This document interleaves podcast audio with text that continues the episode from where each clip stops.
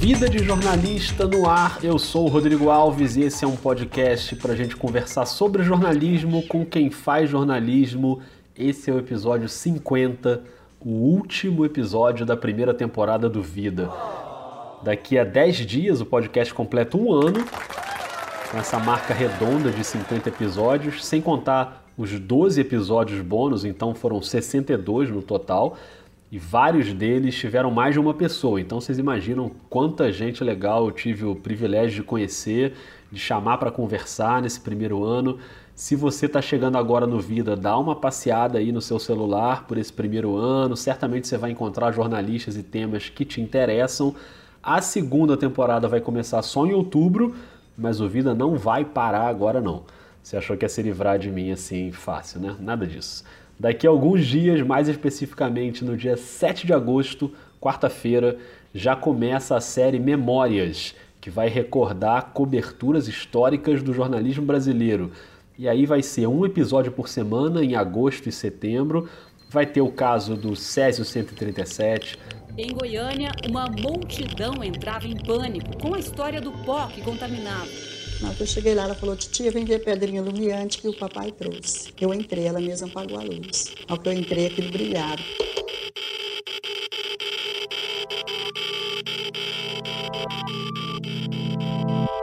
Sequestro do ônibus 174. A confusão é muito grande aqui e a gente vê que a imprensa toda está aqui na porta do ônibus. Os policiais levantam as armas para o alto.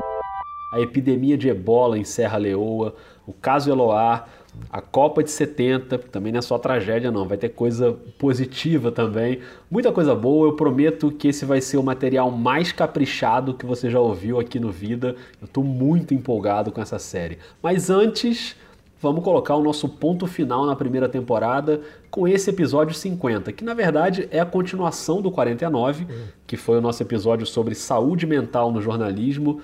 Olha, eu estava super inseguro com esse episódio, o 49, porque não é um tema que eu domino, é um tema bem delicado, mas fiquei muito feliz com as respostas que chegaram. Muita gente no Twitter, no WhatsApp, no Facebook, no e-mail, recebi uns depoimentos por e-mail, todo mundo dizendo que gostou, que fez bem, que é uma discussão necessária. Então, pô, fiquei muito satisfeito. Se você ainda não ouviu, busca aí no seu celular. O papo tem um psiquiatra, uma psicóloga, uma estudante de jornalismo e alguns jornalistas que toparam compartilhar as histórias relacionadas à saúde mental. Agradeço a todo mundo que participou e a todo mundo que ouviu. E hoje a gente arredonda esse assunto conversando com a jornalista Fernanda da Escócia que trabalha na revista Piauí e é professora universitária. Ela dá aula no IBMEC, mas também está muito envolvida com projetos na UFRJ. Agora, em junho, por exemplo, nos dias 24 e 25, ela organizou com a também jornalista Cristiane Costa, a Cris, que eu adoro, que trabalhou comigo no Jornal do Brasil, que foi uma madrinha para mim no início da profissão, e a cientista política Deise Miranda, que também estava com a Cris e com a Fernanda nesse evento, elas organizaram um seminário sobre esse tema, foram dois dias de debate, em parceria com o GPESP, né, que é o Grupo de Estudo e Pesquisa em Suicídio e Prevenção. E aí eu fui até a redação da Piauí agora para conversar com a Fernanda sobre dois lados dessa questão. Um é a saúde mental dos jornalistas e dos estudantes, né, que tem a ver com o que a gente falou no episódio 49, como lidar com coberturas difíceis emocionalmente, as questões até que os estudantes levantam em sala de aula também. E o outro lado, que é a saúde mental das nossas fontes, do que a gente chama de personagens.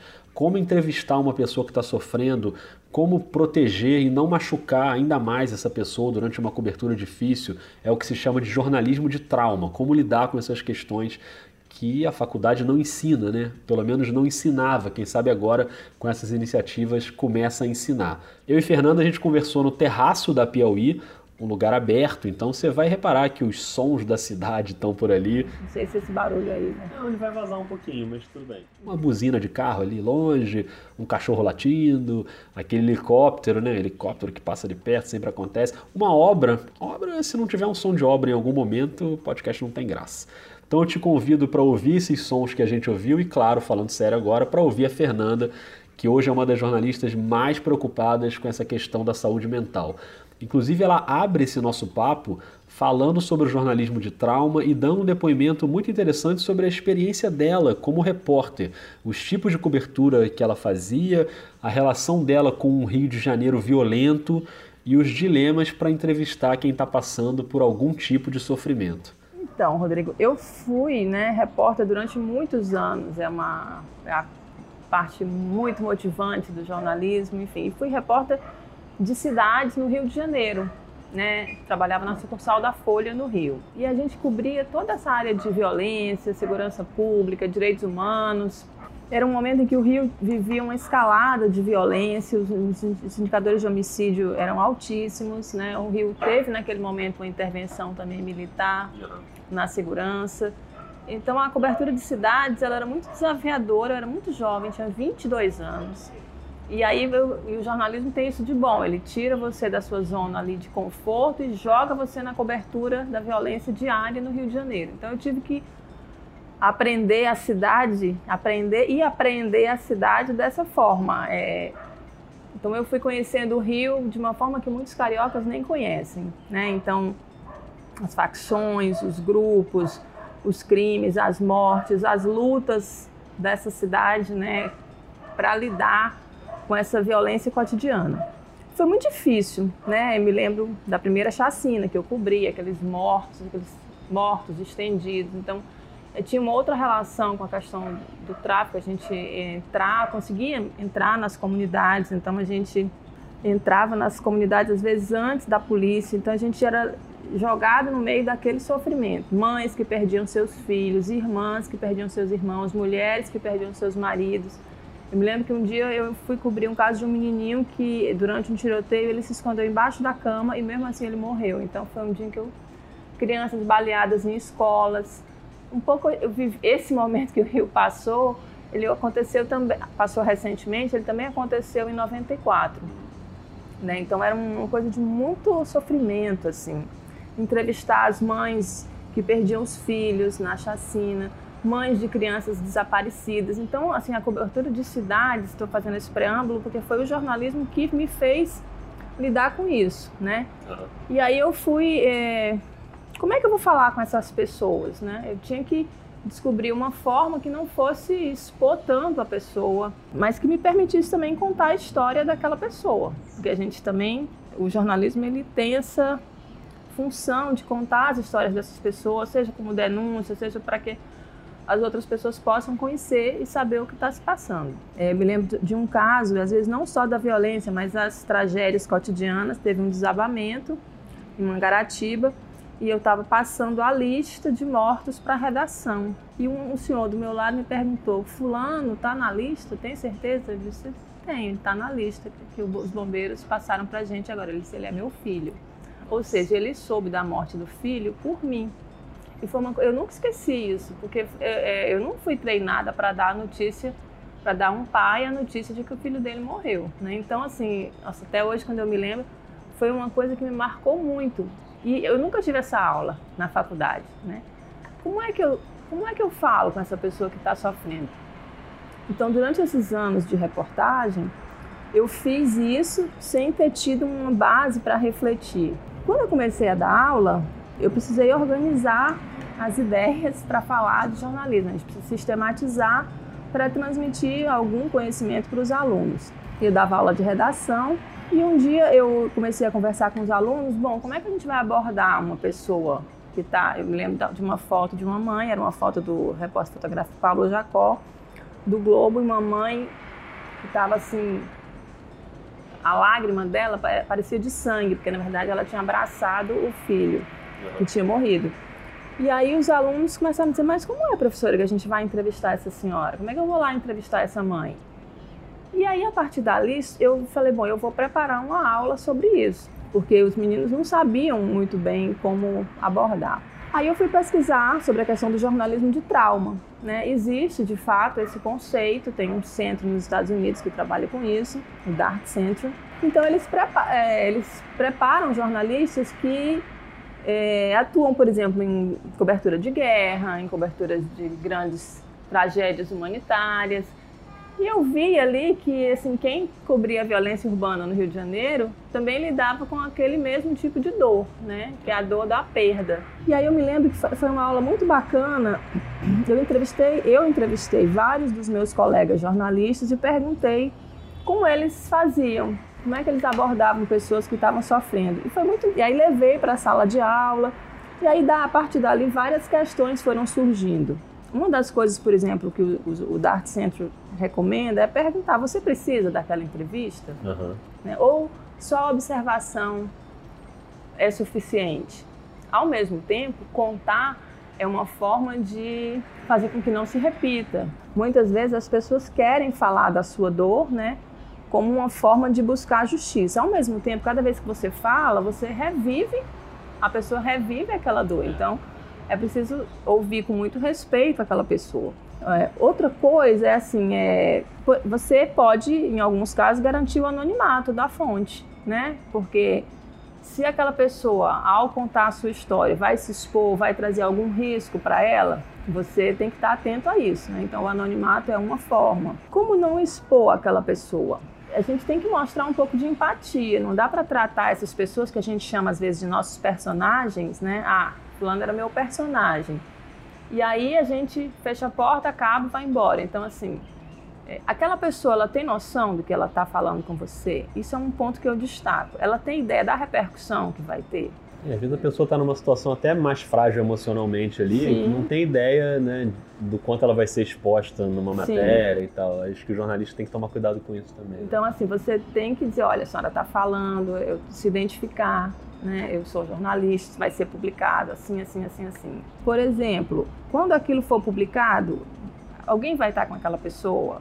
A senhora vai ter alguém, isso vai ter muita repercussão. Quem é que vai estar com a senhora nesse ou com Eu sempre falo a senhora porque uma das coisas que eu mais fiz foi entrevistar mães que perderam uhum. os filhos. Então é um personagem para mim muito recorrente, assim, são essas mães que perderam os filhos. É, então eu tentei sistematizar essas ideias, entrevistei os meus colegas, levei para a sala de aula, Agradeço mais uma vez a tantos colegas que se dispuseram. E uma das coisas, um ponto comum era assim: a gente realmente não teve essa aula na faculdade. É. A gente nunca discutiu isso. Então a gente, a gente aprendeu fazendo, a gente aprendeu na prática, né? Que tem a sua vantagem, mas é bom também quando você consegue refletir sobre essa prática. Foi muito interessante porque assim, uns diziam, ah, é, falavam, por exemplo, da dificuldade em chegar num IML ou no enterro. Como é que você vai falar com essas pessoas? Então tem que respeitar. Se a pessoa não quer falar, de fato, você precisa respeitar. Às vezes tem alguém da família que não está diretamente envolvido e concorda em falar, uhum. né? Ao mesmo tempo, é, no, o jornalismo conta essas histórias, né? E não é proibido contar, pelo contrário, é necessário contar. A questão é como você vai abordar essas pessoas. Eu acho que não tem uma regra de ouro, mas assim, é, são preocupações que a gente deve ter no dia a dia. Agora, quando você está numa cobertura dessas, seja uma cobertura específica, como, por exemplo, Brumadinho. Vamos voltar a Brumadinho. A repórter Edilene Lopes tem as informações de momento sobre a tragédia Edilene. Aline Neves, nós voltamos a falar neste momento aqui da porta da Faculdade Asa, onde foi montado o gabinete de crise. neste momento, as autoridades estão mais uma vez reunidas para alinhar informações. E aqui na porta, os parentes chegam a todo momento. Não para de chegar gente. Chegou um rapaz aqui agora chorando muito. Você veio à procura de quem? Do meu irmão Peterson Firmino. É um momento de muito medo que a gente tem que respeitar. Não quer falar, pode estar chorando, pode ser aquela sonora que vai exprimir tudo que o momento tem a dizer, mas se a pessoa não quiser, a gente não deve insistir. Então, uma é... cobertura que o jornalista passa um tempo lá convivendo com situações ali muito dramáticas, ou jornalista que está acostumado a cobrir, como você disse, situações de conflito, ou enfim. É, eu ouço muito assim jornalistas dizerem que enquanto eu tô lá eu consigo criar uma defesa e trabalhar no automático e depois quando eu chego na minha casa ou quando acaba a cobertura ou você somatiza aquilo com alguma questão física ou ou cai uma ficha ali do que aconteceu e, e, as pessoas ficam mal. Isso é uma coisa que também não se aprende na faculdade, que não se aborda, mas como a gente tem muita frequência de tragédias e questões muito delicadas assim psicologicamente, acho que é uma questão também para os jornalistas. Né? Sim, sim. E tenho conversado muito sobre esse tema com colegas também.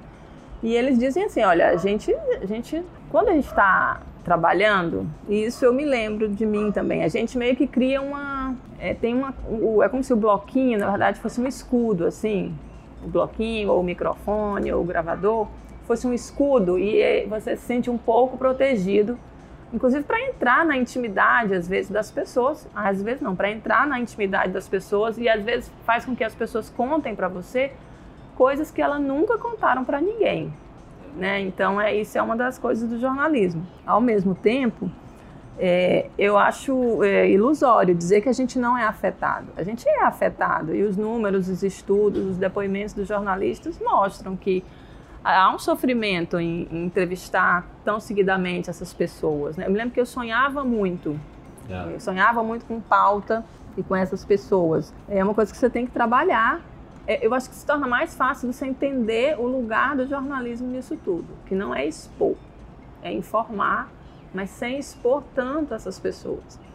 É, e pelo que eu converso com colegas, eles levam isso para cá. Recentemente, aqui mesmo, na, esses dias, conversei com três colegas sobre isso e todos três me contaram como tinham sido pessoalmente afetados por essas coberturas. Tragédia de chuva, enchentes no Rio de Janeiro, é, Brumadinho e Mariana. Todos três falavam assim: olha, é, a gente sai muito. A gente vê que os nossos problemas são pequenos, às vezes, diante do que a pessoa está sofrendo, mas a gente só, mas há um sofrimento. Né? Então é. Não, eu lembro da, da queda do avião da Chapecoense, né? Que Sim. o esporte tem muito menos Sim. assim situações trágicas, né? Mas quando aconteceu aquilo. Agora são 4 horas 10 minutos, horário de verão. Estamos interrompendo a programação com uma informação preocupante e importante demais. O avião que transportava a delegação da Chapecoense para a Colômbia caiu perto do aeroporto de Medellín. Eu não fui a campo, não viajei para lá nem nada, fiquei na redação, mas foi um momento em que a gente perdeu vários amigos, jornalistas, né? Então tinha amigos meus que tinham morrido. E, e eu lembro que foi isso, eu cheguei na redação de manhã cedo, eram 8 da manhã, antes das 8, e aí você chega já naquele fazer isso, fazer aquilo, e meio que realmente criou um escudo ali para mim, para trabalhar aquele dia inteiro. E no caso da Chapecoense foi até mais é, esquisito para mim, porque como eu cheguei, a redação já estava cheia, e eu cheguei, já sentei trabalhando, eu não vi quando eu cheguei a questão dos jornalistas tinham morrido. Sim. E eu falei, bom, o avião caiu e não sei o que, você já fica meio abalado ali. E, tipo, duas horas depois, eu, eu vi que tinha uma lista dos jornalistas. Aí eu fui ver quem era, eu não sabia. E aí, assim, tinham dois, três amigos meus que morreram ali. Uhum. E, e aí eu trabalhei aquele dia inteiro, até, sei lá, uma hora da manhã, né? Aquela carga bizarra. E quando eu cheguei em casa, aí sim. Aí, que... aí eu fui procurar e-mail que eu tinha trocado com eles, não sei o que. Aí o negócio desmorona todo, assim, né? Impressionante. Como a gente consegue. Que é uma natureza do ser humano, né? Você conseguir criar uma casca ali quando você Momentânea precisa. que seja, né? Mas depois o corpo pede, é, né? Assim, é muito complicado, assim, são coberturas Sim. bem... Falando em eventos traumáticos, no seminário que a Fernanda organizou no FRJ, uma das convidadas foi a jornalista Cristina Serra, que cobriu o rompimento da barragem em Mariana em 2015 e escreveu o livro Tragédia em Mariana, contando como foi essa cobertura. É um livro incrível, recomendo demais, muito bem escrito e muito forte. E ela dividiu essa experiência com o pessoal que foi ao seminário. Foi muito bonito o depoimento dela e a forma como ela se envolveu e, e ela, ela, por exemplo, ela trabalha em televisão. A televisão ainda é mais invasiva. E ela falava. Ao mesmo tempo, ela, ela lembrou um ponto que é, é válido para nós jornalistas. Às vezes você tem que entender o momento de falar. Às vezes a pessoa não quer falar naquele momento, mas depois você volta e a pessoa fala e abre o coração. Então é preciso respeitar esse momento também, né? Às vezes a pessoa não quer falar num determinado momento e depois você consegue que ela fale e ela te conta coisas uhum. incríveis, né? Você acha que tem jornalista que sofre também com uma demanda da empresa que espera que você traga alguma matéria ou uma entrada ao vivo, por exemplo, que acho que talvez sejam os mais delicados, né? Você está numa entrada ao vivo numa tragédia dessa e aí o apresentador te chama e você fala, caramba, eu tenho que falar alguma coisa aqui. E às vezes o jornalista perde um pouco essa sensibilidade, né? Ou posso fazer só uma coisa de observação aqui, o que eu estou vendo, mas às vezes parece que tem uma necessidade de botar o um microfone na boca de alguém para ter alguma declaração e as pessoas estão ali totalmente fragilizados, mas tem essa pressão também que o jornalista tem que lidar, né? Pelo que eu tenho conversado com colegas, existe essa espera de que ah, você ponha drama no seu, é. na sua matéria, né? Mas a gente deve estar atento aí a não fazer, não dramalhão, né? Uhum. Não, não colocar emoção, mas sem aderir a um sensacionalismo que não nos leva a lugar nenhum. O seminário abordou bastante essa questão das fontes e a dificuldade de entrevistar quem está sofrendo, mas também abordou o sofrimento dos próprios estudantes dentro da universidade. A pergunta era por que, que esse universitário, esse jovem comunicador, essa pessoa que está se formando em jornalismo está sofrendo? E foi muito interessante, porque a gente conseguiu ter um panorama assim de por que esses jovens que estão num, num momento né, que deveria ser tranquilo, de universidade, de felicidade, porque conseguiu entrar no curso superior, às vezes porque está prestes já a se formar. Por que, que ele está sofrendo? Né? Por que, que num momento de juventude ele está sofrendo? E aí as respostas que nós obtivemos, junto com vários estudos que o GPESP, por exemplo, tem feito, indicam assim que a, a, o sofrimento mental na juventude ele não é um problema local nem pontual. Na verdade, é uma questão mundial. Né? O mundo está discutindo a saúde mental e especificamente a saúde mental dos jovens. E a comunicação ela tem um papel assim muito peculiar, digamos, nessa questão. Por quê? Há muito tempo se estuda a relação entre comunicação e saúde mental, né? É, no século XVIII, tem, um escritor alemão chamado Goethe que escreveu um livro intitulado O Sofrimento do Jovem Werther. Era a história de um rapaz que se suicidava depois de um.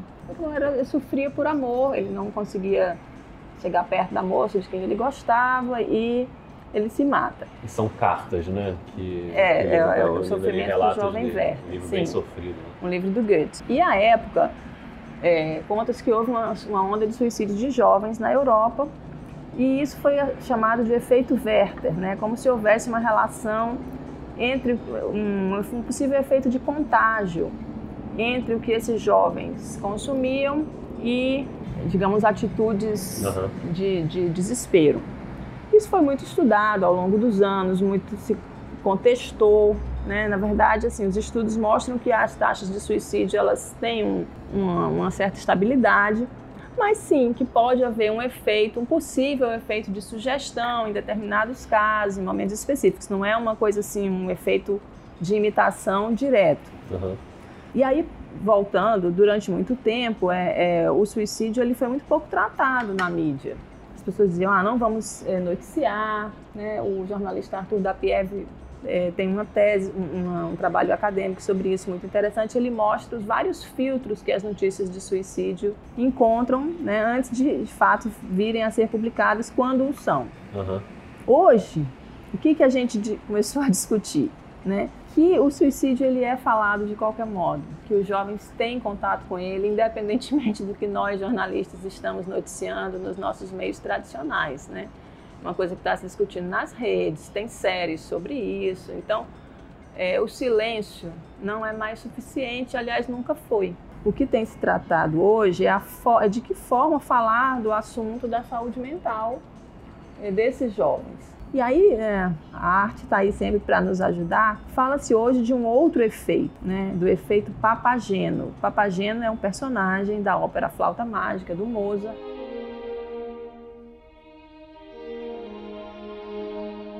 E também por uma desilusão amorosa, ele pensa em suicídio. Uhum. Só que ele comenta sobre isso com colegas e aí esses colegas se unem numa rede de solidariedade e, e conversam com ele e o Papageno não comete, não, não, não, não se suicida e, enfim, ele é um pouco salvo por essa rede de solidariedade. Então hoje eu acho que o nosso papel como mídia é tentar passar desse nosso efeito Werther ao efeito Papageno, né? Quer dizer, uma uma comunicação mais positiva, mais preventiva, principalmente, né?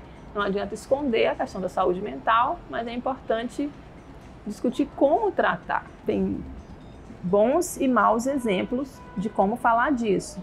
Já selecionei certa vez para mostrar, inclusive mostrei no seminário, uhum. é, matérias jornalísticas que falavam assim: é, ponte tal vira palco, vira ponte de suicídios em Vitória. Quer dizer, mostrando como se fosse um, uma festinha em que as pessoas vão lá para se matar. E, ou mostrar fotos das vítimas. Hoje as pessoas compartilham isso pelas redes sem o menor constrangimento. Então, essa é uma comunicação não responsável da gente fazer, né?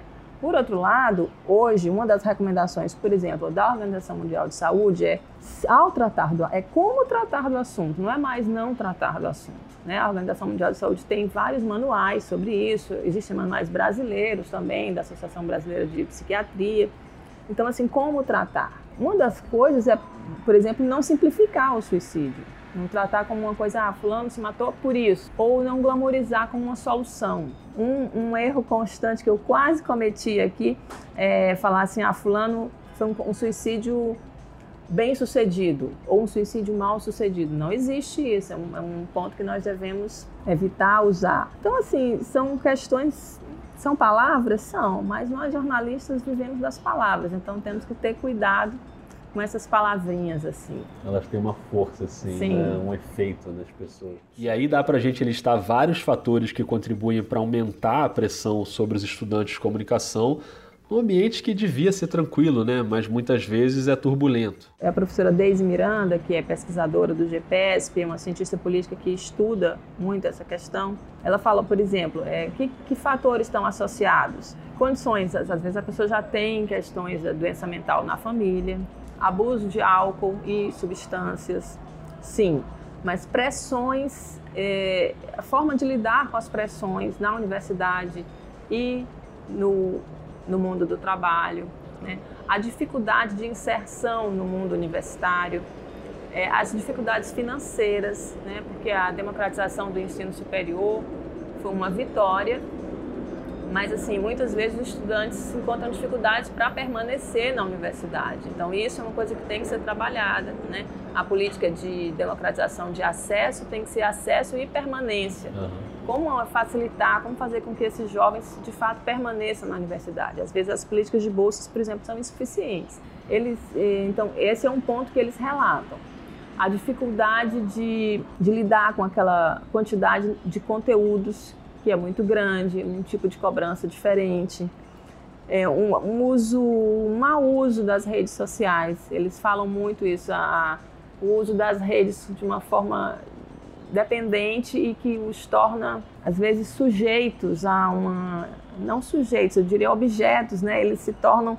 Eles são engolidos por essa essa fúria das redes, não conseguem ter um distanciamento. Então, são muitos fatores, eles, eles e os próprios estudantes falaram assim dessa dificuldade. A falta de perspectiva de emprego, né? Eu estou me formando e como é que eu vou? Tô, muitos né, falam como é que eu estou saindo da universidade e o que, é que eu vou fazer. Então, sim, há um momento em que essa juventude está vivendo esse sofrimento mental de modo muito forte. Né? E às vezes a gente pergunta, a gente falou, claro, muito do jornalismo, mas, por exemplo, nos cursos de medicina, eu me lembro que uma vez eu fiz uma matéria sobre essa questão, e aí a representante do centro acadêmico, ela me dizia, na medicina, aqui a gente não, vai, não consegue passar pela medicina sem a gente também tomar um antidepressivo, porque a gente não é não está preparado para lidar de tão, tão de perto, aí voltamos ao ponto inicial com a dor do outro acham que o médico é preparado para lidar com isso, mas na verdade a gente também está aprendendo e a gente sofre profundamente. E às vezes então a gente acaba, esse sofrimento acaba se tornando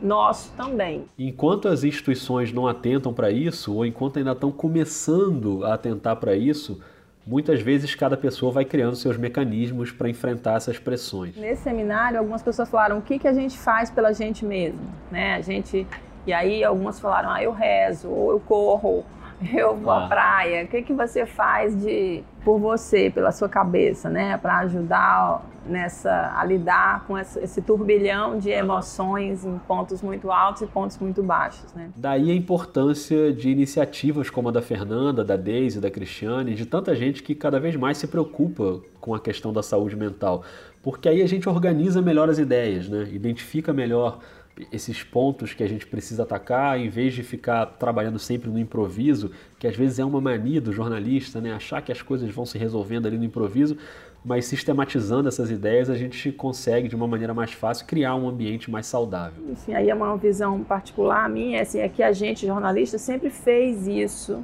né? Como entrevistar essas pessoas que estão sofrendo e pensar no nosso próprio sofrimento. A gente faz sempre fez isso de forma meio é, rotineira, né? Sem, às vezes sem refletir sobre a nossa própria rotina. Então acho é, achei interessante nesse seminário, e mais uma vez agradecer sempre aos alunos, porque é uma experiência que a sala de aula me trouxe, é refletir sobre essa nossa, esse nosso cotidiano. E achei importante, a gente já está nisso há tanto tempo, mas é sempre bom refletir sobre o que a gente está fazendo. Né? Essa foi uma experiência que a sala de aula me trouxe. Então, sempre me lembro dos alunos, professora, como é que eu entrevisto alguém que está sofrendo? Então, essa pergunta foi a pergunta que me fez um pouco organizar as experiências e conversar com colegas. E agora estamos aqui de novo falando sobre isso, para tentar organizar, eh, botar, sistematizar um pouco esse pensamento. Enfim, a gente tem projetos, Rodrigo, de continuar, quem sabe até criar. Eu sou professora do IBMEC, mas sempre é, participo desses debates também na UFRJ, na Escola de Comunicação, e quem sabe a gente consegue criar também aqui no Rio um núcleo que pesquisasse essa questão do jornalismo de trauma, né? Acho que seria interessante, afinal, assunto e pauta ah. temos muito. De sobra, né? Assunto de sobra que poderia render vários episódios e eu espero que esses dois aqui do Vida, o 49 e agora esse, o 50, tenham ajudado de alguma forma nesse debate. Mas é um assunto inesgotável, a gente precisa continuar conversando, continuar aprendendo, continuar ouvindo. Então, antes de encerrar o episódio, fica mais uma dica a dica de um workshop sobre o tema, uma iniciativa do GPESP, a Fernanda está envolvida, então é ela que vai te fazer o convite. Aproveito também, Rodrigo, agora no dia 10, o GPESP, que é o Grupo de Estudo e Pesquisa em Suicídio e Prevenção, até me convidou, vai ter um workshop voltado para jornalistas e cientistas sociais, sobre a nossa questão inicial, como entrevistar pessoas que estão sofrendo, porque não somos só nós, jornalistas, que lidamos com isso, né? Os é. pesquisadores, cientistas sociais que estão aí nas ruas fazendo pesquisa sobre violência urbana. Eles também têm que se deparar todos os dias com essas mães em sofrimento, com essas irmãs que perderam irmãos, mulheres que perderam seus maridos, mães que perderam seus filhos. Então, esses pesquisadores também têm que lidar com isso. Vai ser dia 10 de agosto no GPSP. Quem tiver interesse é só procurar entrar aí no site do GPSP é, enfim, acho que vai ser um debate também interessante. Quem tiver interesse em se inscrever e saber mais informações, pode pegar tudo direitinho lá no site do GPESP, que é gpesp.org. E assim, agradecendo demais a Fernanda da Escócia pelo papo, a gente encerra não só esse episódio, como esse combo de dois episódios sobre saúde mental e encerra também a primeira temporada do Vida de Jornalista com um agradecimento gigante a cada um de vocês. Quem ouviu pelo menos um episódio, ou se foi um episódio, é esse, né? Você está ouvindo esse, então se você só ouviu um, é esse episódio que você ouviu. Mas tudo bem, ou que seja um pedaço de um episódio, não tem problema. Mas também a quem fez maratona, eu sei que muita gente maratonou vida e já tem gente que já ouviu todos. Eu acho incrível isso. Alguém que ouviu, sei lá, 62 episódios mas tem gente que jura que ouviu, então é possível. E gente que compartilhou, que sugeriu entrevistados, vários dos entrevistados foram sugestões de ouvintes. Eu sempre brinco que o Vida de Jornalista é um projeto egoísta, porque antes de tudo eu é que tenho curiosidade de saber sobre o trabalho dos colegas, né, os bastidores, mas é claro que dividir esses bastidores com vocês é o que dá sentido para esse podcast. Eu não ganho nenhum centavo com vida, pelo contrário, até gasto vários centavos com vida, mas o prazer de botar esses papos no ar é gigantesco e eu quero continuar fazendo por muito tempo. Então se liga na série Memórias que começa no dia 7 de agosto, ou seja, daqui a pouco, né? Você não vai nem ter tempo de ter saudade da minha voz, é agora, daqui a alguns dias. O aniversário de um ano, a data exata é no dia 12 de agosto. Então pode dar parabéns pelo Twitter, que eu aceito. É o arroba vida jornalista, você já sabe, um canal para a gente trocar ideia e fazer uma resenha constante ali. Não importa se é dia de episódio ou não, o Twitter está sempre aberto para quem quiser chegar e trocar uma ideia e bater um papo. Em agosto e setembro, então, rola essa série de episódios narrativos da série Memórias. Eu estou tentando caprichar bastante com uma edição diferente, uma trilha diferente, um roteiro bem cuidadinho sobre essas coberturas históricas do jornalismo brasileiro. Espero muito que vocês gostem. E a segunda temporada começa em outubro. Vamos para mais um ano de vida. Obrigado a todos os jornalistas que dividiram suas histórias com a gente nesses 50 episódios. E claro, obrigado a vocês que ouviram. de coração. Um beijo, um abraço e até mais.